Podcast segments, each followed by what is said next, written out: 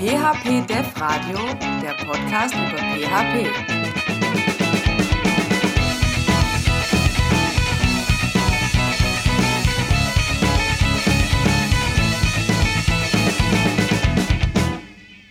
Herzlich willkommen zur Folge 9 des PHP-Dev-Radios. Unser heutiges Thema PHP-Performance und ich begrüße herzlich zu später Stunde den Claudio. Hallo Claudio. Hallo zusammen, hallo Zuhörer. Ja, wir haben uns eine längere Auszeit gegönnt, sind jetzt aber wieder voll dabei und ja, starten direkt mit unserem ersten Thema, direkt auch hinein. Wir haben gesagt, okay, den News-Bereich, den werden wir in den nächsten Folgen sicherlich im Detail immer mal wieder aufpicken.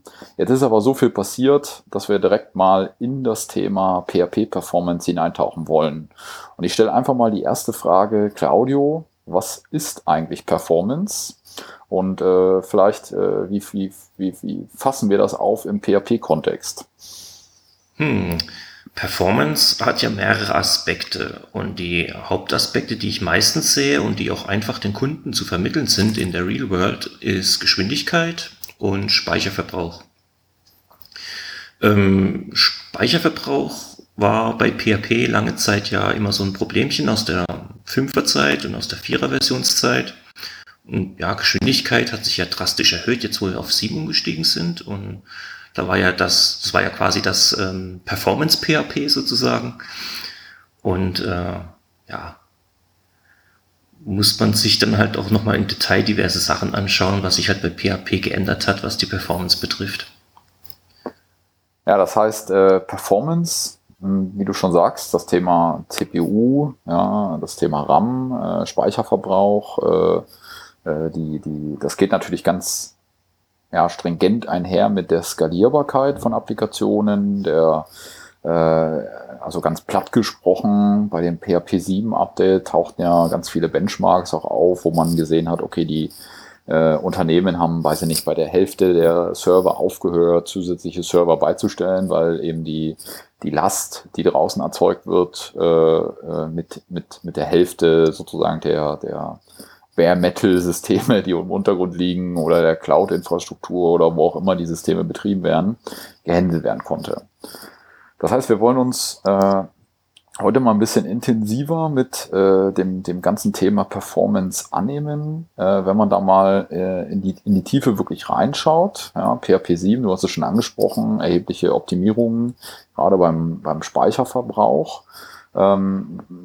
Bedeutet aber auch, dass ich die typischen Performance-Fresser, wenn man sie so nennen will, einmal vermeiden muss. Da kommen wir, glaube ich, später noch dazu.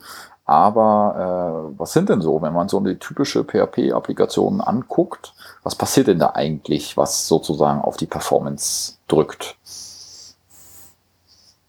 Das kann unterschiedliche Sachen sein. Das meiste ist ja eventuell, dass man eben sehr viel sehr viele Objekte erstellt gehabt, die auch zur ständigen Laufzeit existent sind, das heißt auch nicht freigegeben werden vom Garbage Collector. Das kann in diversen Collections sein, also wenn jemand zum Beispiel mit so einem ORM wie Doctrine arbeitet, dass dann dadurch eben eine riesige Collections an Objekten geladen wird, erstmal von der Datenbank und dann direkt schön alles ausgegeben, Hydrierung, also sprich die Daten halt in das jeweilige Objekt richtig reingeben. Und dann halt noch die gesamte Menge zum Beispiel, die es dann halt auch gibt.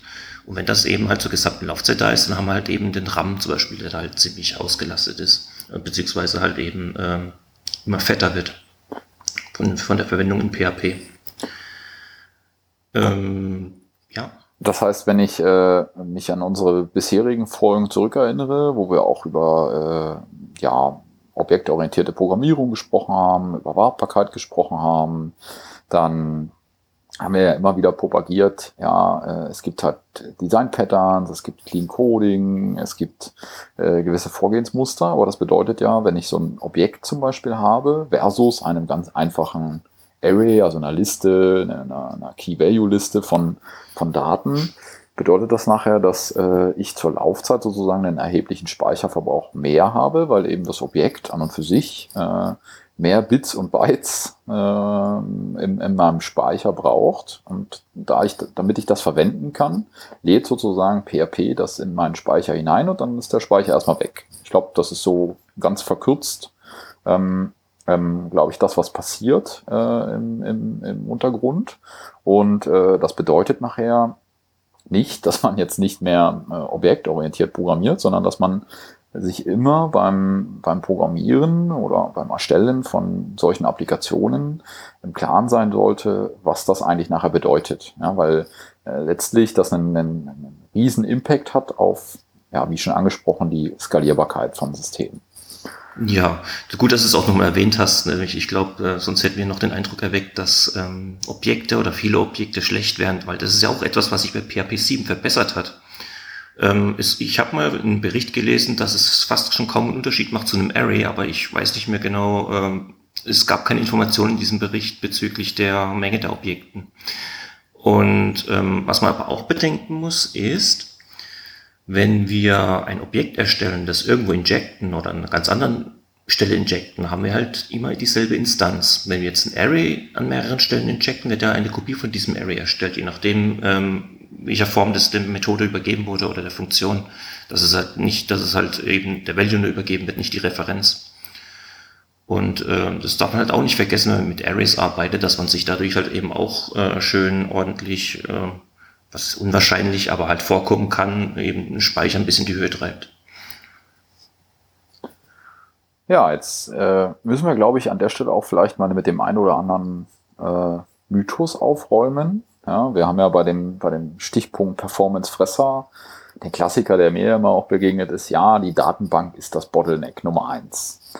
Wie stehst du denn dazu? Ist in deinen Projekten oder in deiner bisherigen Laufzeit die Datenbank das Bottleneck Nummer 1 oder stellst du fest, dass es ganz andere Themen sind, die dir immer wieder begegnen? Es gibt auch diverse andere Themen, aber dass die Datenbank das es kommt eben davon, dass halt sehr viel mit der Datenbank gearbeitet wird. Vor ein paar Tagen zum Beispiel habe ich einen Blogbeitrag geschrieben gehabt bezüglich ein Bottleneck, das in regex zum Beispiel drin stecken kann. Und wo das Pattern selbst und der Value, das eben gematcht wird mit dem Pattern, auch zu Performance-Problemen führen kann. Aber das ist etwas, was ich jetzt in der Real World eher seltener gehabt habe. Und dann auch eher die Datenbank. Aber selbst da ist es halt eben möglich, die Queries in der Datenbank zu optimieren. Also jetzt nicht nur von den relationalen Datenbanken gesprochen, sondern auch von allen anderen Datenbankformen. Und selbst wenn dann wenn da halt diverse Prozesse langsam laufen, ist auch die Frage, ob diese Prozesse sofort laufen müssen oder ob die dann für später eingeplant werden können, wenn man da nichts mehr weiter optimieren kann. Oder halt eben nicht vielleicht die Zeit bekommt, um diese eben richtig zu optimieren. Das heißt, du sprichst jetzt so eine Art Decoupling an, ja, dass man sagt, okay, ich mache mal ein ganz einfaches Pattern, lege ich da drauf und sage, okay, vielleicht gibt es eben Prozesse, die wo ich feststelle, okay, die sind anscheinend ein Performance-Bottleneck. Die lagere ich jetzt in einen asynchronen Prozess aus, zum Beispiel über eine Queue oder Threading oder diversen Frameworks, die es ja dort gibt, und führe die sozusagen einfach asynchron zu der eigentlichen PHP-Skriptlaufzeit aus, die gerade zum Beispiel die Webseite rendert oder die Produktdetailseite in einem E-Commerce-System rendert. Mhm. Muss nicht immer alles sofort erfolgen. Diverse Sachen können zum Beispiel auch abends laufen, wenn es nicht wirklich, auch wenn es jetzt zum Beispiel nur auf den Tag genau sein muss oder einmal am Tag im Prinzip passieren kann, da kann man auch diverse Daten ansammeln, die vielleicht aggregiert werden müssen und dann erst abends das durchlaufen lassen. Also das ist alles dann eine Sache der Business Logic für einen Kunden oder für ein eigenes Projekt, das man halt hat, wann macht man das? Ja. Ja, das führt mich zu der Frage zurück, sozusagen, was ist eigentlich Performance und ja, ein Stück weit auch vielleicht, wie messe ich diese Performance oder woran mache ich Performance fest? Ja, ich hatte ja schon angesprochen, das Thema Skalierbarkeit. Du hattest so ein Stück weit den RAM und den CPU-Thematik, also die Hardware-Basis unten drunter angesprochen. Heute ist es ja häufig so, wenn man, ja, ich sag mal ganz platt auf eine Applikation schaut, ist es ja das Erste, was man sieht, gerade als Nutzer von außen, ja nicht, okay, das hat jetzt so und so viel CPU-Cycles produziert oder so und so viel Memory-Verbrauch zu so und so viel Memory-Verbrauch geführt, sondern man sieht ja die Ladezeit. Also das dieses berühmte To-First-Byte, ja, wo der PHP-Prozess sozusagen abgeschlossen ist, das gerenderte, ich mach mal in der Webwelt ganz einfach, das gerenderte HTML hinten rausfällt und dann der Browser hingeht und anfängt, das Markup zu interpreten und eben JavaScript nachzuladen, CSS nachzuladen, das JavaScript dann auszuführen, etc. etc. Wenn ich in einer ganz normalen, nicht vielleicht PWA oder Mobile-Welt oder API-Welt lebe, sondern in einer ganz, ich sag mal, ganz klassischen Web-Seitenwelt mich sozusagen bewege. Ist das sozusagen der Messindikator, den du auch täglich als wichtigen Punkt sozusagen anlegst, wenn man mal die Webseite sich anguckt, also die reine Ladezeit? Oder worauf guckst du vielleicht zuerst, wenn man das Thema Performance messen möchte? Bei der Messung ist erstmal der gefühlte Eindruck da. Sprich, wir haben jetzt nicht irgendwelche Tools im Einsatz, sondern wir sehen das Ganze vielleicht auch wie ein Kunde.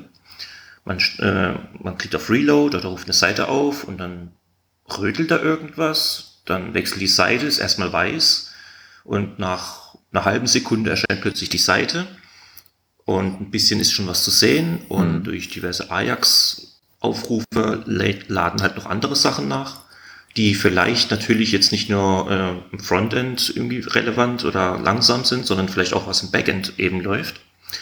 Und dadurch hat man halt eben mal den Einfluss oder den Eindruck, sage ich mal, nicht Einfluss, dass die Seite halt langsam ist. Jetzt ist dann halt die Frage, was davon ist langsam? Wir haben jetzt halt einen Request abgeschickt, bis zum ersten Response, dann noch irgendwelche Sub-Responses, sage ich mal, beziehungsweise Sub-Requests, die da abgeschickt werden. Und jeder davon ist ein einzelner Teil, den man anschauen muss. Jetzt ist die Frage, welcher davon ist nicht nur langsam, sondern halt auch relevant, dass wenn die Seite geladen ist, dass es auch sofort erscheint. Und man muss dann halt eben auch schauen, dass dieser Seitenaufruf und Start bis zum Ende halt eben sehr viel Code durchläuft. Und dafür braucht man halt nicht nur ein Augenmaß, sondern auch diverse Tools, mit denen man das halt prüfen kann. Mein erster Einsatz von so einem Tool war zum Beispiel damals Xdebug, mit dem ich, was war das damals? Ich habe, glaube ich, auch so eine Seite, der Seitenaufruf war ziemlich langsam. Das war, glaube ich, bei einem Import, der noch damals in einem Browser durchgeführt werden konnte. Und das ist halt ziemlich langsam gelaufen und mit Xdebug habe ich halt eben dann erstmal durchlaufen lassen, die einzelnen Schritte, habe dann diese Auswertung, die Xdebug erstellt, von einem Programm öffnen lassen, um das Ergebnis anzuschauen, was davon hat am meisten Speicher gebraucht, Zeit gebraucht, wie eben schon erwähnt, ne, Speicher und CPU und das alles sind ja auch so das, was uns die Zeit wegfrisst, sage ich mal, die Ressourcen wegfrisst. Und habe dann halt festgestellt, dass es da eine besondere Methode gab, die in einer Schleife immer wieder aufgerufen wird, was ja auch so eine kleine Performance-Falle ist, dass halt diverse Methoden oder diverse Funktionen eben einzeln benutzt vielleicht gar nicht mal so auffällig langsam sind, aber in einer Schleife halt deswegen auffallen. Und da habe ich es eben festgestellt, dass es eben an der Stelle lag, von Request bis Response, und musste nur an einer Stelle optimieren. Also ist nicht immer alles mit dem bloßen Auge performance-testbar, sondern manchmal muss man eben auch auf diverse Tools zugreifen, wie bei Xdebug. Aber die Welt besteht natürlich nicht aus Xdebug. Ich habe auch mal Blackfire verwendet. Und was hast denn du so eigentlich alles verwendet bisher, um solche einzelnen Bottlenecks zu erkennen unter PHP? Ja, also vielleicht noch ein Wort zu Xdebug. Xdebug erzeugt, du hast das so schön verkürzt gesagt, ich habe das dann mit einem Tool geöffnet, also Xdebug hat ja die Bugging-Funktionalitäten mit an Bord, also die mir zum Beispiel ein schönes Vardump macht oder andere tolle Sachen, wo ich mich durch den Code durchklicken kann und eben diesen Profiler an Bord. Ja, und diesen Profiler kann man sich sozusagen anschalten, ja, da kann man auch einen Link in die Shownotes mal reinpacken, wie man das macht. Und dann wird entweder auf Triggerpunkte, also so eine Request-Variable, die ich mitschicken kann, oder ich kann das permanent sozusagen mitprofilen lassen. eine sogenannte Cachegrind erzeugt, ja, wo eben drin steht Methodenaufruf, CPU-Zeit oder CPU-Cycles, Memory etc. etc. Und dann gibt es eben so Tools wie Cachegrind oder Valgrind, ja, X-Cachegrind, Win-Cachegrind, also für jede OS-Umgebung entsprechende Werkzeuge, womit man dann diese Cachegrinds öffnen kann, die diese Dateien lesen können und dann entsprechend visualisiert anzeigen. Letztlich ich habe mal eine KDE-Version, glaube ich, verwendet gehabt damals für diese Grind-File, die ich von Xdebug bekommen habe. Ja. Es gibt auch ein sehr gutes Web-Tool, das man sich einfach lokal hinlegen kann. Ja, und dann kann man sich das auf einen Port legen mit Docker oder mit Vagrant oder mit seinem lokalen Apache. Und dann kann man einfach, das liest sozusagen den Xdebug-Wert, wo die Cache-Grinds abgelegt werden aus der PHP-INI und zeigt die eigentlich ganz gut an. Ich glaube, die packen wir auch noch mit in die Shownotes. Da hat man so mal den Xdebug-Starter-Stack sozusagen mal ein bisschen für unsere Zuhörer mal übermittelt. Zumindest für die damit noch wenig Erfahrung haben. Und dann macht man eins, weil die Tabelle sagt einem jetzt erstmal, sind ganz viele Methodenaufrufe und da fängt oben sozusagen bei diesem Main, fängt das dann an und dann kann man sich dadurch den unterschiedlichen Methodenbaum sozusagen durchklicken. Und mein erster Klick geht dann immerhin auf die Include, beziehungsweise wenn man den gesamten Baum Exclude sehen will, Spalte, weil die sortiert einem nämlich die Methoden nach den, ich sag mal, intensiven, performance-intensiven oder RAM-intensiven Fressern erstmal durch, weil meine hauptsächliche Optimierung ist die zumindest ich immer wieder antreffe im täglichen Doing ist Zeit, ja, also die reine, was braucht sozusagen, wie viel Zeit braucht der PHP-Prozess, um hier eben das First Byte zu erzeugen.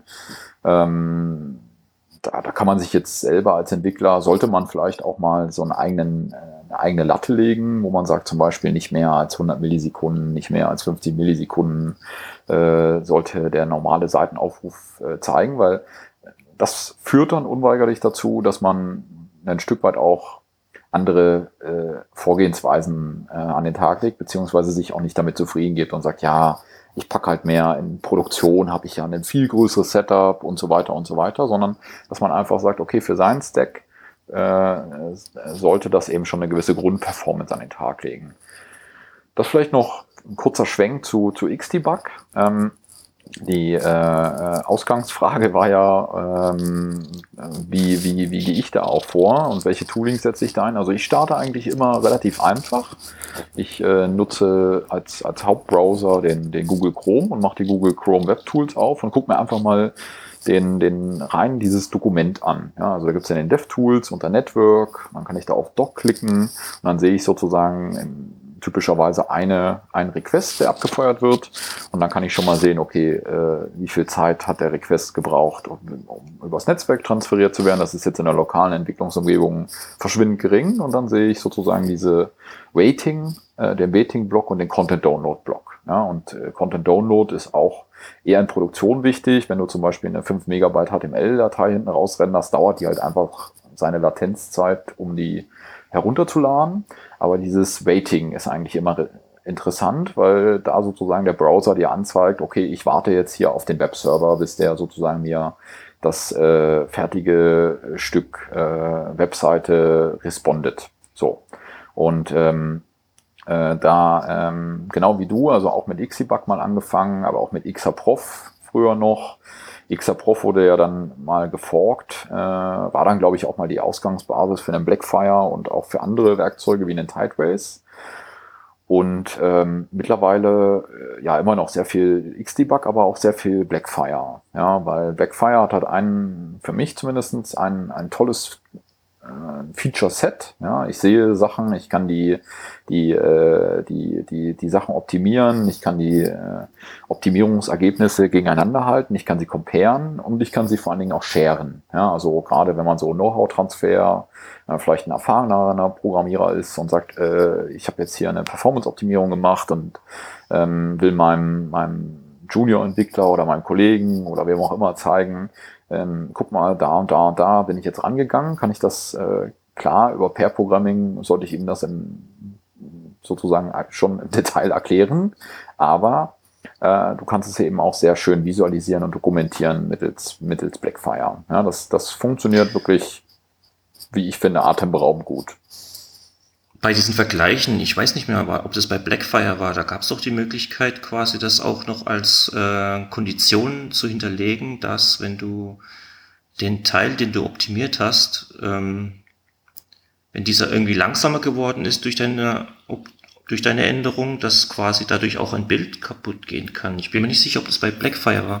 Ich habe das mal gelesen gehabt, aber ich weiß nicht mehr, wo das war. Das ist eine Weile her, letztes Jahr irgendwann im Sommer. Ja, also für alle, die unsere Folge zur Continuous Integration gehört haben, Folge 3 war das,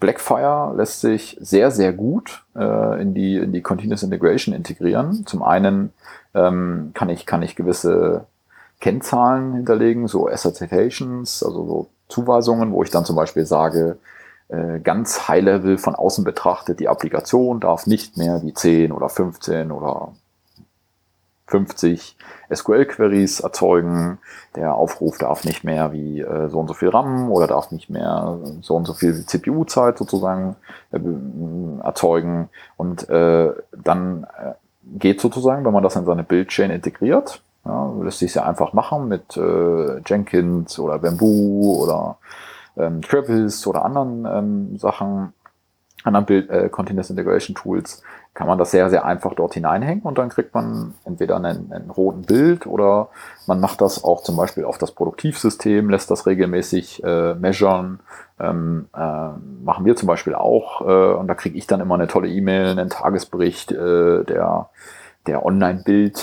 in Anführungsstrichen, den ich da gescheduled habe, der einmal am Tag laufen soll, ist gerade auf Rot gesprungen. Ja, das heißt, ich habe so ein bisschen eine Information über die Zeit, wie hat sich die Performance im Produktivsystem verändert. Ja. Sollte man mit Xdebug übrigens nicht machen. Xdebug hat nämlich im Vergleich zu zum Beispiel Blackfire, der einfach nur gefühlt sich an den Prozess dran flanscht und ein bisschen lauscht, ist es bei Xdebug halt so, dass die Seite wird unwahrscheinlich langsam vom Feeling im Browser. Ja, wenn ich da einmal so einen Cachegrind mehr draus erzeugen lasse, je nachdem wie umfangreich die Seite ist, und wenn die Seite vorher zum Beispiel schon, sagen wir mal, 15 Sekunden geladen hat, weil du da halt echt einen Performance-Bock geschossen hast, dann kannst du danach eigentlich erstmal, du wirfst das Ding an, kannst erstmal einen Kaffee trinken gehen. Ja. Weil da wird er erstmal 1 Minute, 2 Minuten rumrödeln, um diese Cachegrind zu erzeugen. Warum? Weil natürlich unwahrscheinlich viele Daten rausgeschrieben werden. Ja, also hängt auch davon ab natürlich, wie viel da gerade durchlaufen wird. Ob man jetzt wirklich nur den Teil eben aufruft, der da gemessen werden soll, oder ob man wirklich dann einen Riesenbatzen an Logik da ausführt und diverse Events, die dann auch noch fliegen en masse. Das ist ja. Genau, also es gibt eine ganze Reihe an Messpunkten oder Messwerkzeugen, die ich nutzen kann, gerade für PHP, die sich auch gut in den Toolchain integrieren lassen, egal an welchem Punkt, also sei das jetzt ein Xdebug oder ein Blackfire oder auch ein Tideways, die aus Blackfire kommt ja aus dem Symphony-Kosmos, Tideways kommt aus dem, ich glaube, Kosmos, ja, die sich da mal hingesetzt haben und gesagt haben, ja, so kann es nicht weitergehen, wir brauchen ja auch was, um Produktivsysteme so ein bisschen besser zu monitoren.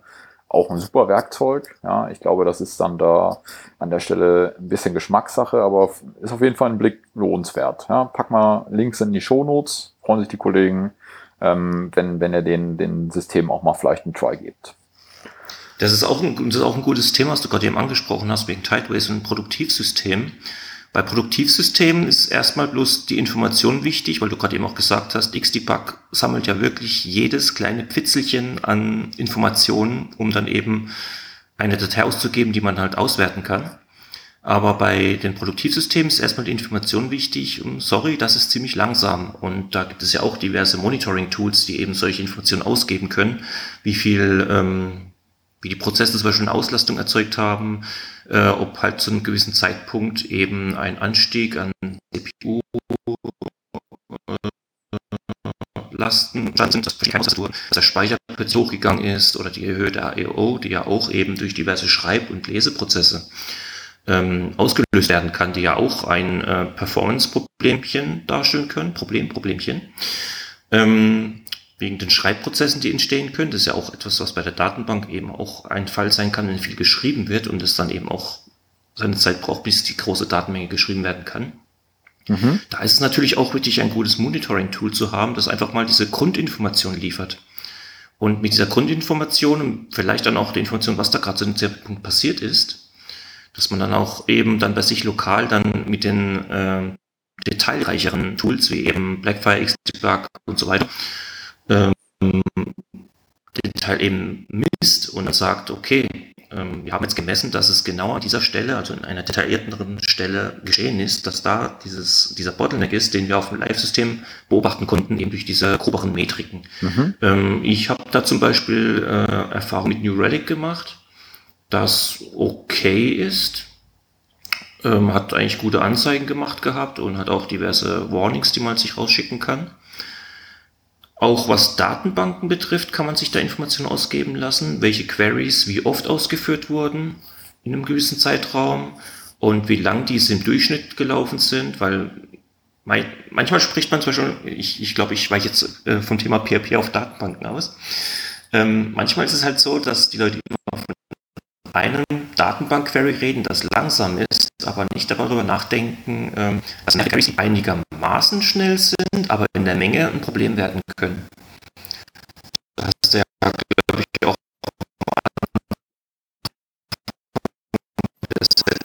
etwas verfolgen kann, dann im Detail, wenn man auf seinem Entwicklungssystem sich dann diese Profiling-Tools zuwendet, um das Ganze sich ein bisschen genauer anzuschauen. Ja. Okay. Ja, also da gibt es einen ganzen Blumenstrauß an Werkzeugen, ja, für das Thema Profiling. Wir haben so ein paar verschiedene angeschnitten, sage ich jetzt mal. Wir packen die Sachen in die Shownotes und genau, würden uns auf jeden Fall über Kommentare oder Feedback dazu freuen. Was habt ihr noch im Einsatz? Was haben wir vielleicht auch vergessen? Und genau, ich würde gern zum nächsten Punkt kommen. Und zwar, jetzt haben wir ja gesagt, okay, es gibt so, was grundsätzlich Performance ist und wie man das sozusagen messen kann oder was für Werkzeuge man dafür auch im Einsatz oder zum Einsatz bringen kann. Was sind denn so hinten raus so typische Fallen, in die ich hineinlaufen kann? Ja, also wir haben schon so ein bisschen über Objektorientierung gesprochen, aber wenn wir jetzt mal, Claudio, wenn du jetzt mal guckst, worauf achtest du denn besonders, wo du weißt, okay, wenn ich das jetzt so runterschreibe, dann weiß ich schon genau, das wird mir in der Produktivumgebung oder in der Praxis oder wenn ich nachher die Seite aufrufe, vielleicht das Genick brechen, dann muss ich jetzt nochmal einen Schritt zurückgehen und das direkt umschreiben oder refactoren. Ja, da möchte ich gerne auf den, den Klassiker zugreifen, in einer Vorschleife. Wenn man da schreibt vor i gleich 0 und wenn i 10 ist oder wenn i sonst was ist, keine Ahnung, dass es eben abbricht. Ein Count zum Beispiel auf eine Funktion oder auf eine Methode, die Datenbank-Results zurückliefert. Da ist ja der Klassiker, dass mit jedem Durchlauf dieser Schleife dann auch jedes Mal dieses Query ausgeführt wird und das dann eben das Ganze verlangsamt, was bei einem For Each zum Beispiel nicht der Fall ist. Das ist ja so ein klassischer Anfängerfehler. Mhm. Etwas, an das wir gar nicht denken. Das ist auch etwas, an das ich überhaupt nicht mehr denke, weil ich eigentlich nicht mehr so programmiere über die Jahre hinweg. Aber es ist halt etwas, was die halt noch am Anfang mit PHP stehen, in die Falle laufen können. Und das fällt halt nicht unbedingt in einem Entwicklungssystem mit wenig Daten auf. Ein Anfängerfehler ist dann auch im Prinzip, wo ich gerade eben von der Datenmenge spreche, man müsste eigentlich auch ein Entwicklungssystem haben, erstmal das Feature zu testen, sprich mit einem niedrigeren Datensatz. Das heißt, wenn man einen Import macht mit einer CSV oder mit einer XML, dass man diese CSV eben vielleicht mal mit 2 Datensätzen testet, um zu gucken, dass diese Grundfunktionalität da ist. Aber das Ganze sollte man natürlich auch vielleicht mit einer CSV machen, wenn man diese hat, die auch eine Größe darbietet, die man auch im Produktivsystem einsetzt. Das wäre zum Beispiel auch so eine Geschichte. Es ist halt auch so eine Falle, eben, wo man da reinfallen kann, dass es halt die Menge eventuell ausmacht. Und da hat man dann eventuell auch den Ansatz, etwas zu optimieren, eben wie gesagt, in Bezug auf diese For-Schleife, dass man halt zum Beispiel ein For-Each macht oder eben diesen Teil mit dem Query außerhalb des der For-Schleife selbst macht und dadurch dann auch erkennt, dass man einen Performance-Gewinn hat, ohne überhaupt irgendwas zu messen, weil da in manchen Fällen ist einfach die Ursache relativ klar oder diverse Funktionen, die vielleicht Timestamp verwenden zur Generierung und deswegen auch dadurch ein bisschen recht langsam werden, weil die ja diverse Randomizer zum Beispiel. Es gibt ja diverse Randomizer, die halt auch recht langsam werden in der Menge, wenn man diese in der Schleife drin hat. Und da fällt es dann natürlich dann auch auf, dass halt eben in diesen Schleifen durchläufen, die jetzt halt größere Schleifen sind, dass das dann eben langsam werden kann. Und der Optimierungsweg wäre dann eben vorher generieren oder was wir seit neuerem nicht, eigentlich schon seit längerem, mit zum Beispiel PHP-Generators eben entgegenwirken kann, dass halt eben mit jedem Durchlauf die Werte generiert und zurückgeliefert werden, zum Beispiel in einem Fall, um jetzt nicht nur bei der Performance von der Geschwindigkeit zu bleiben, sondern auch zum Beispiel beim Speicher. Wir sind ja meistens immer so auf Geschwindigkeit aus, dass wir halt vergessen, wie viel Speicher nimmt man da eigentlich weg, wenn wir über Performance reden. Ne? Also du hast einen sehr guten Punkt gerade angesprochen, den will ich nochmal rausheben, weil das ist wirklich ein Klassiker. Also die Datenmengen ist das eine. Also klar, wenn ich sozusagen lokal eine Datenbank habe mit 5 Einträgen, fällt das nicht auf, dass ich die 5 Einträge mit der Relation in der Schleife hinten dran zu einem Performance-Problem führen. Wenn ich da aber mal 5.000, 50.000, 500.000 Einträge habe, dann zeigt sich das Performance-Problem vielleicht nicht auf dem lokalen System, sondern eben erst auf dem Produktivsystem. Ja? Das heißt auch dort wieder, klarer Tipp, testet eure Sachen, eure Skripte, eure Applikationen, euren Code auch in den Datenstrukturen, die ihr erstellt, mit ausreichend Datenmengen. Ja? Und ich habe ja mittlerweile als PHP-Programmierer muss ich jetzt auch nicht sagen, ja, aber die fallen halt erst im Laufe der Zeit an, das kann ich noch gar nicht wissen, wie viel da drin steht, sondern geht einfach hin und füllt die Datenbank, ja, mit zum Beispiel mit Faker gibt es da eine sehr, sehr gute Bibliothek, wo man sich so ein kleines Skript oder einen kleinen einen Test sozusagen bauen kann, der die Datenbank mit Fake-Daten sozusagen befüllt und dann testet man das Ganze einfach nochmal mal sauber mit ausreichend Daten sozusagen durch. Das ist so der Punkt 1, die Datenmenge und der Punkt 2 ist, das ist ein bisschen anders da gelagert, geht aber in die gleiche Kerbe rein. Also wenn man zum Beispiel, so wie du das gesagt hast, den CSV-Reader oder wenn ich einen XML-Reader sehe, der vielleicht auf so einen Test XML optimiert ist, ja, dann ist das okay. Ja, wenn ich vielleicht auch nur eine dieser XML-Dateien habe, ist das auch okay. Das läuft sozusagen rattenschnell bei mir lokal durch.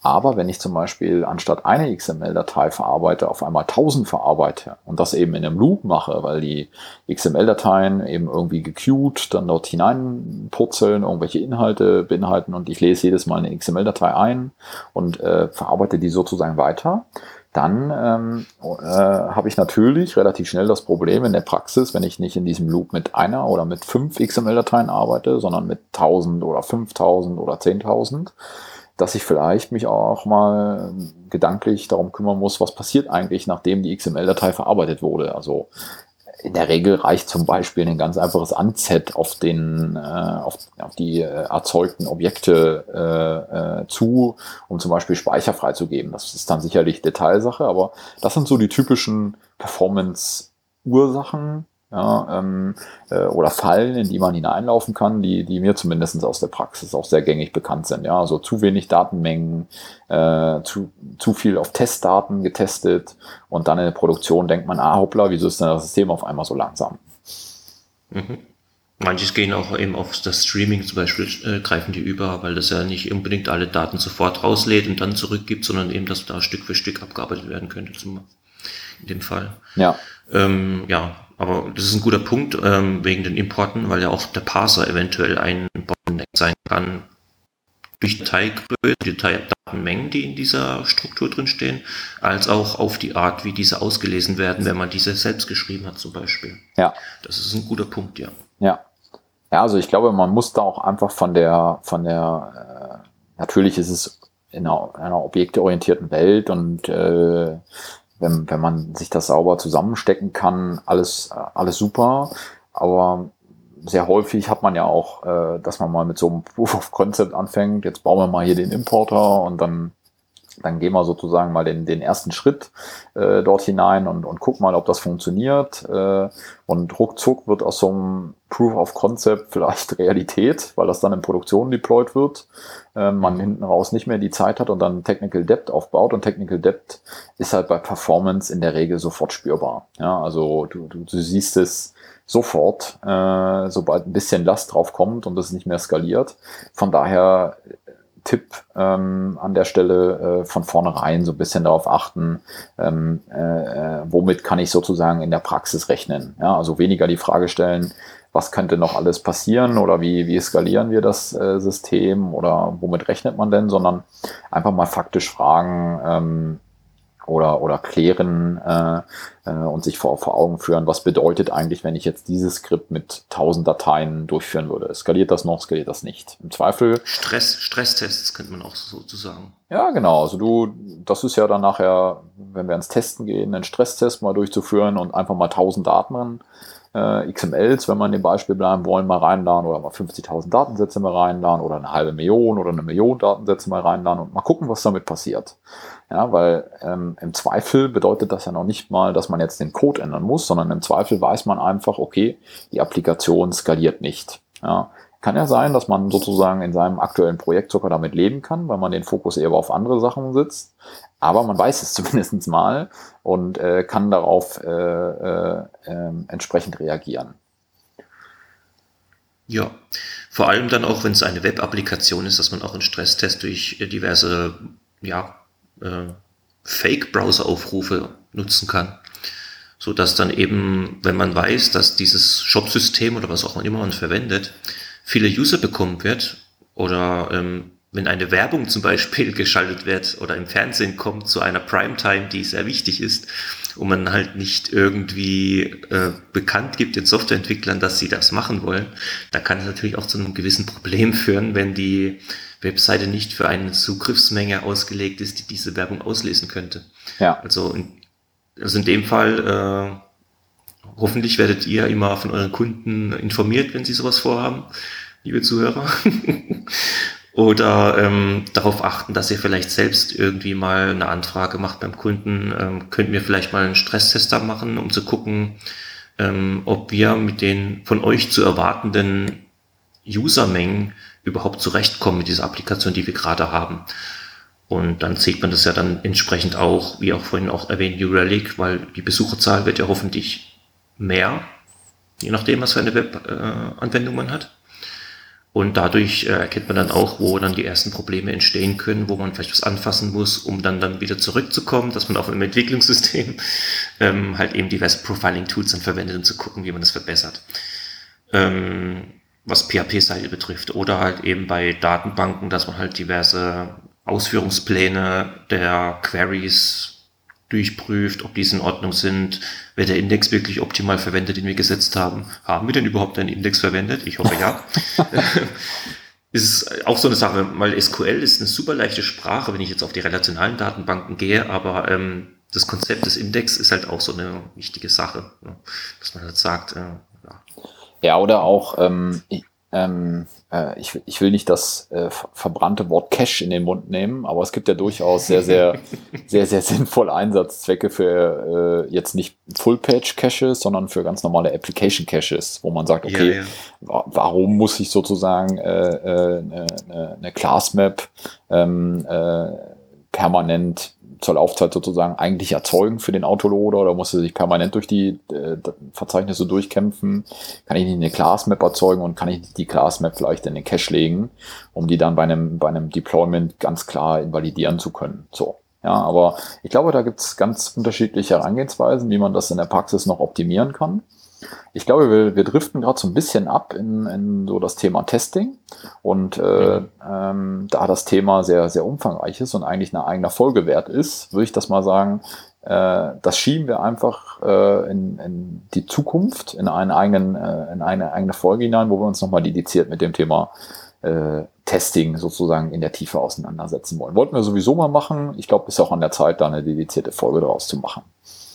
Testing von Code oder Testing, was die Performance betrifft? Weil das ist ja, wie du schon angemerkt hast, auch eine größere Geschichte. Ja, du hast recht, Claudio. Ja. Wir sollten vielleicht 2 Folgen daraus machen. wir sollten vielleicht mal fragen, ihr, die da draußen zuhört, ja, du, dich meine ich, ja, dich, du gerade den Kopf bewegt hast, als ich dich angesprochen habe. Was würdest du denn am liebsten hören? Welches Detail hättest du denn eigentlich von uns am liebsten jetzt wo hättest du am liebsten jetzt mehr gehört? Zu welchem Thema? Oder was wäre dir denn lieber? Wäre dir mehr das Testing von Code lieber oder wäre dir mehr das Testing der Applikation lieber, was die Performance betrifft? Wo wir jetzt eben nicht so ins Detail gehen konnten, weil so langsam geht uns auch die Zeit aus, denke ich mal, für die Episode. Ja, wir sind schon wieder 41 Minuten dabei. Ja, deswegen, ich gucke so ein bisschen auf die Zeit und du hast vollkommen recht. Es sind natürlich alle eingeladen, per Twitter oder über unsere Kommentarfunktion uns Feedback zu geben. Und wir werden da auch nochmal einen kleinen Aufruf starten. Von daher antwortet da ruhig auf Twitter darauf. Und genau, dann würde ich sagen, machen wir für heute die Folge inhaltlich zu und kommen zum Ende hin noch wie gewohnt zu den Picks. Claudio, hast du uns einen Pick mitgebracht? Ja, der Pick ist eigentlich etwas Aktuelles. Und zwar diejenigen, die es nicht mitbekommen haben, aber mit Doctrine arbeiten. Die Dokumentation ist erneuert worden und die Doctrine-Webseite aktuell ein bisschen überarbeitet worden. Ein bisschen frischer und die Suche ist jetzt ziemlich gut geworden, würde ich mal sagen, weil das war ja manchmal auch so teilweise ein Schuss ins Leere, wenn man da irgendwie einen Begriff eingegeben hat, von dem man weiß, dass er eigentlich da drin stecken muss. Doctrine-project.org zum Beispiel habt ihr die Doctrine-Webseite und könntet halt eben schon mal die ersten Schritte durchgehen, die einzelnen Projekte durchgehen und natürlich dann halt auch eben die einzelnen Dokumentationen, die es da gibt, anschauen. Super. Und hoffentlich ein bisschen besser zurechtkommen dann damit. Ja, ich glaube, Doctrine oder die Maintainer haben auch den Aufruf gestartet, wenn dort noch Probleme auftauchen, meldet euch ruhig dort. Also drückt auch gerne mal den Feedback-Button, wenn ihr eine 404 oder einen anderen Fehler findet oder Unstimmigkeiten findet. Da freut sich die Open-Source-Community rund um Doctrine sehr, wenn solche Sachen gemeldet werden. Jawohl. Gut, ich habe auch noch einen Pick dabei und zwar das Buch Quality Land. Packen wir auch in die Shownotes. Ich will gar nicht so viel erzählen, aber es geht so ein bisschen darum, in einer Welt, in der wir leben, wo sozusagen alles digitaler wird, ja, wie es qualitätsoptimiert, immer mehr optimiert wird. Ist ein ganz gutes Buch, bisschen Fiction, wo man sich mal reingucken kann, wo man sich mal reinhängen kann und so ein bisschen mal die abstrusen Parallelitäten unserer derzeitigen Welt mal reflektiert bekommt. Jetzt nicht unbedingt PHP-lastig, dafür aber digital-lastig und ich denke, das interessiert vielleicht unsere Zuhörer auch. Ja. Gut. Ich wollte noch was anmerken wegen dieser Doctrine-Dokumentation. Wenn ihr etwas merkt, dass in der Dokumentation unvollständig ist oder nicht stimmt, könnt ihr gerne Pull-Requests machen und auch wenn ihr gerne aktuell ein bisschen euch tiefer einarbeiten wollt, gesucht werden auch Leute, die ein bisschen mitmaintainen möchten, was die Dokumentation betrifft und die Projektwebseite. Also, falls ihr da ein bisschen Zeit investieren wollt und dabei sein wollt, könnt ihr ruhig gerne mal vorbeischauen. Genau. Ich glaube, da freuen sich alle und man hat mal was für die Open-Source-Community getan. Ja. Super. Claudio, vielen Dank. Vielen Dank an die Zuhörer für das lange dabei bleiben bis zu diesem Zeitpunkt und wir freuen uns auf die nächste Folge und hoffen, es hat euch Spaß gemacht und würden uns natürlich über Bewertungen bei iTunes, ich hoffe, irgendwann kommt auch der Google Play Store für Podcasts, würden uns freuen und natürlich auch über Feedback, sei es über Twitter oder über die Webseite oder gerne auch per E-Mail direkt an uns. In diesem Sinne bedanke ich mich und verabschiede mich. Bis dann. Dankeschön, dass ihr da wart, mir zugehört habt und Michael und ja, hoffentlich bis zum nächsten Mal. Alles klar. Danke. Ciao.